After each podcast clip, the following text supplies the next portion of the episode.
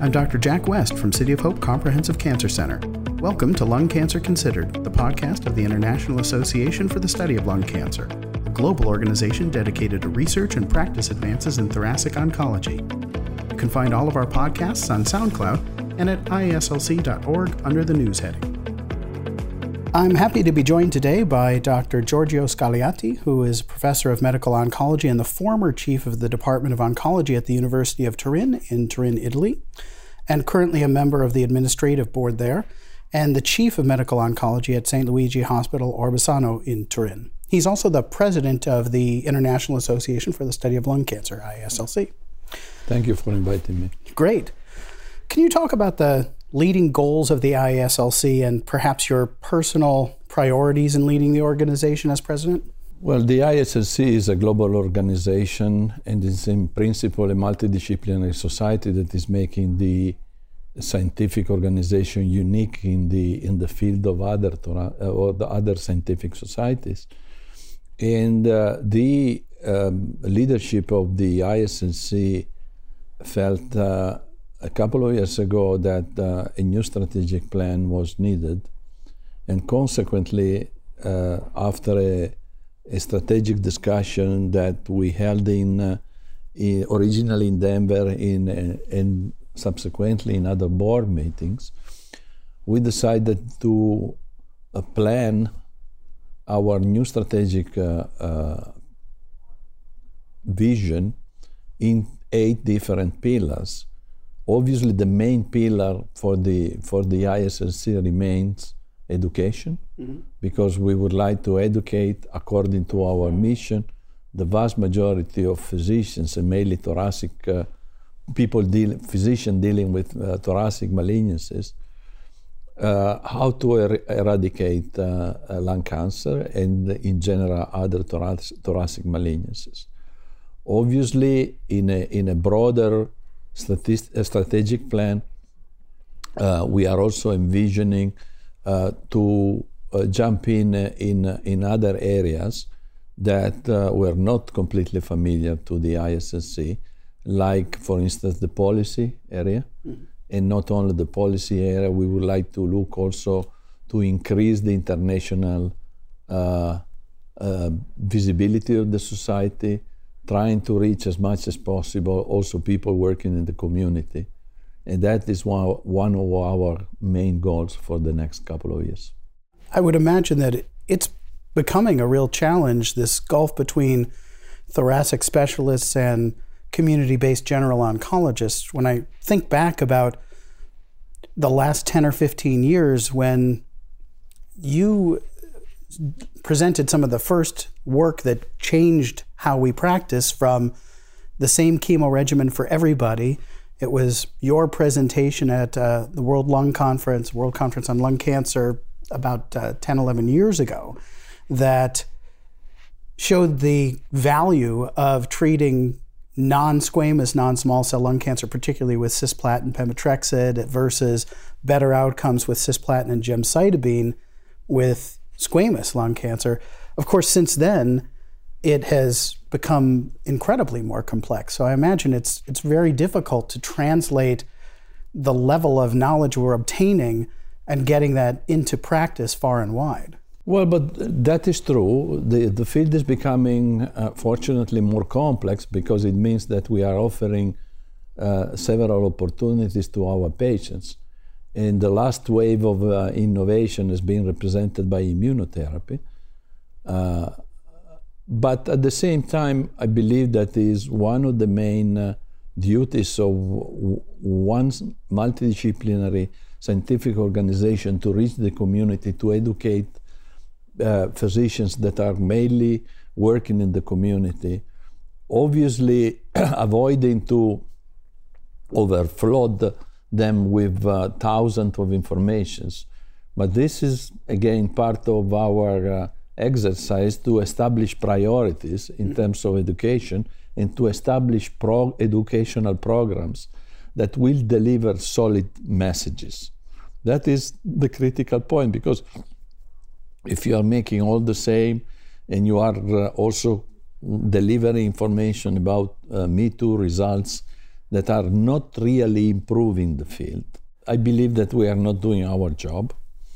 I, I truly believe that we need to educate people to the concept to the concept of precision medicine using real world data. Mm-hmm. We need to educate the, the community, we need to convince the community that molecular testing is for everyone. It should be for everyone. And especially for uh, uh, uh, a physician like me that is coming from uh, uh, the EU side, there are countries, especially in the East Europe, that are not still performing the basic molecular testing for the vast majority of the patients. Is that because people have yet to be convinced of the value of the, the molecular testing? Or is it because it's hard to access that? There isn't the money or the, it's just not feasible to get those it's, results uh, in, my, in, my, vision, it's both. It's, uh, uh, it, it's well, they, they, they are not performing molecular testing because they, are, they have less access to the latest targeted therapies. And, uh, you know, it's nothing new for you, it's nothing new for me. But in general, uh, Europe is lagging, lagging behind of almost 15 months in terms of registrations uh, times for, for new drugs. And uh, there are countries that they got crizotinib for ALK-translocated patients in frontline just a couple of years ago when you in the United States you got crizotinib almost 10 years ago. But then I, I, think there's probably other parts of the, the world. I mean, you're a, IASLC is a global organization.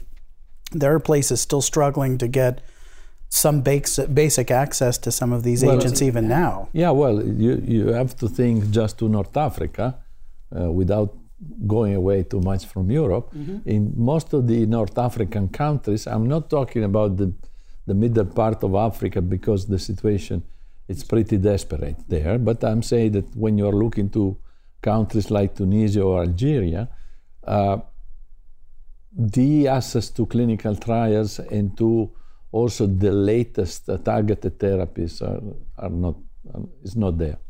Can you talk about the evolution of staging efforts? I believe you've been part of that. Certainly, IASLC has been at the forefront of refining the staging. Where is that, and what's the importance of, of continuing to revise the staging?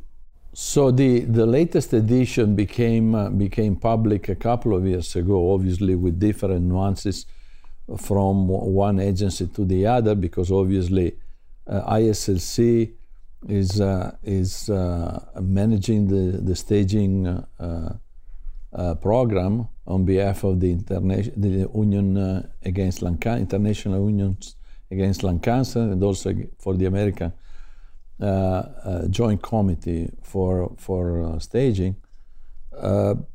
and from that time, when the new the latest edition has been released uh, the staging uh, uh, committee is already working on the new edition that quite likely will be released not before 2024. Okay. Uh, the exercise this time is to collect as much as possible prospective data, differently from the previous exercises. Uh, you know better than me that the, the latest edition has been based on almost 63,000 of patients, we still have an, an excess of surgical cases compared to the advanced stages, but the number of patients with stage 4 in the latest edition is definitively superior to the previous editions. Uh, the, the, the next classification we are aiming to add to the classical parameters also some molecular information. As you know, molecular information are more commonly reported in advanced disease, less commonly reported, obviously because the therapeutic implications are less relevant in the early stages, at least for outside of the clinical trial setting. But we are trying to incorporate, in addition to morphological findings, also molecular findings. And that will be probably uh, the most important innovation in, in the new classification. Yeah, that's going to add a whole new dimension, I think. Let's turn to screening. In the U.S., we've had the National Lung Cancer Screening Trial that led to recommendations for screening in older pa- patients at, at sufficient risk, smoking history.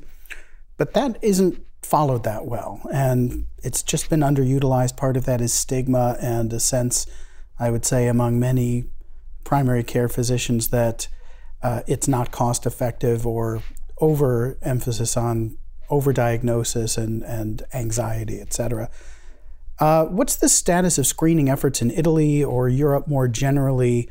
And how is this changing in the wake of the very positive results of the Nelson trial that showed uh, that was done in Europe, it's screening and shows a significant survival benefit from CT screening in higher risk patients? Hopefully, the two positive studies will boost uh, more interest around early detection of lung cancer. Uh, it is also true that with the current performance of the uh, early detection screening studies, uh, detecting only 1%, 1.2% of uh, lung cancers among the high risk uh, subjects that have been considered in the two studies, it's, uh, it's uh, still uh, a questionable cost effective issue that, as you said, many physicians are bringing to the table. What we are trying to do as IASLC, we are trying to improve the the uh, the likelihood of uh, selecting uh, uh patients who will uh, be detected with lung cancer using existing data. So, in principle, we are trying to establish a network of, uh, of centers who are owning data about early detection uh, studies. Mm-hmm.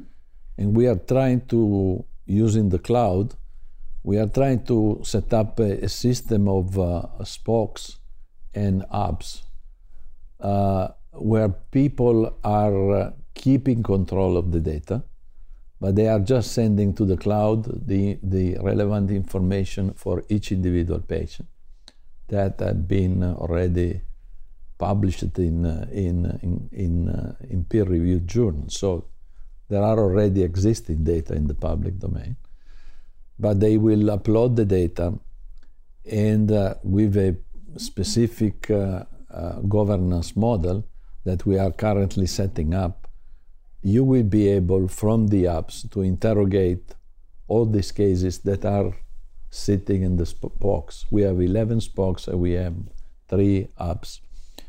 In such a way, uh, using a simulation phantom that is an open access uh, uh, tool that has been developed by the RSNA and by Dr. Avila specifically, we will be able probably to identify earlier those uh, uh, uh, tumor characteristics or nodule characteristics that will evolve uh, into lung cancer. So, in other words, we will try to minimize the amount of CT scan that in, in, a, in a program you are doing for each individual patient because if the patient is not showing any change in the nodule in the three dimensional assessment, probably we will leave out this patient from additional uh, CT scan. Mm-hmm. This is just an exercise. Obviously, this is the step number one because obviously, with this uh, huge amount of preliminary data coming from different uh, research groups that are progressively emerging about the opportunity or the possibility to detect uh, uh, through blood, through the blood, some early genomic changes in, in the individual. Probably we will be able to complement this type of uh, morphological information or morphological changes with genomic information mm-hmm. to improve the performance of the early detection. So, to answer to your question, I'm not pretty sure that the the current data that we have uh, um, will definitively increase the over five years overall survival rate of the overall patient population. I hope so. But the most important information, as you know, uh, through screening studies, we can detect uh, patients with stage one or two in 60% of the cases. Right. And that is opening the door to another set of, of, of clinical studies that are the neoadjuvant studies using targeted therapies and immunotherapies in the setting, in the stage of early disease. One other way that the field of lung cancer and oncology in general has changed over the last five or ten years has been the more active role of many patients, at least in the US, and uh, especially those with driver mutations who now often aggregate in online groups like the ROS1ders or the EGFR Resisters, trying to uh, accelerate the pace of research on their own condition and spread education. These patients are also increasingly coming to ASCO, World Conference on Lung Cancer, and others.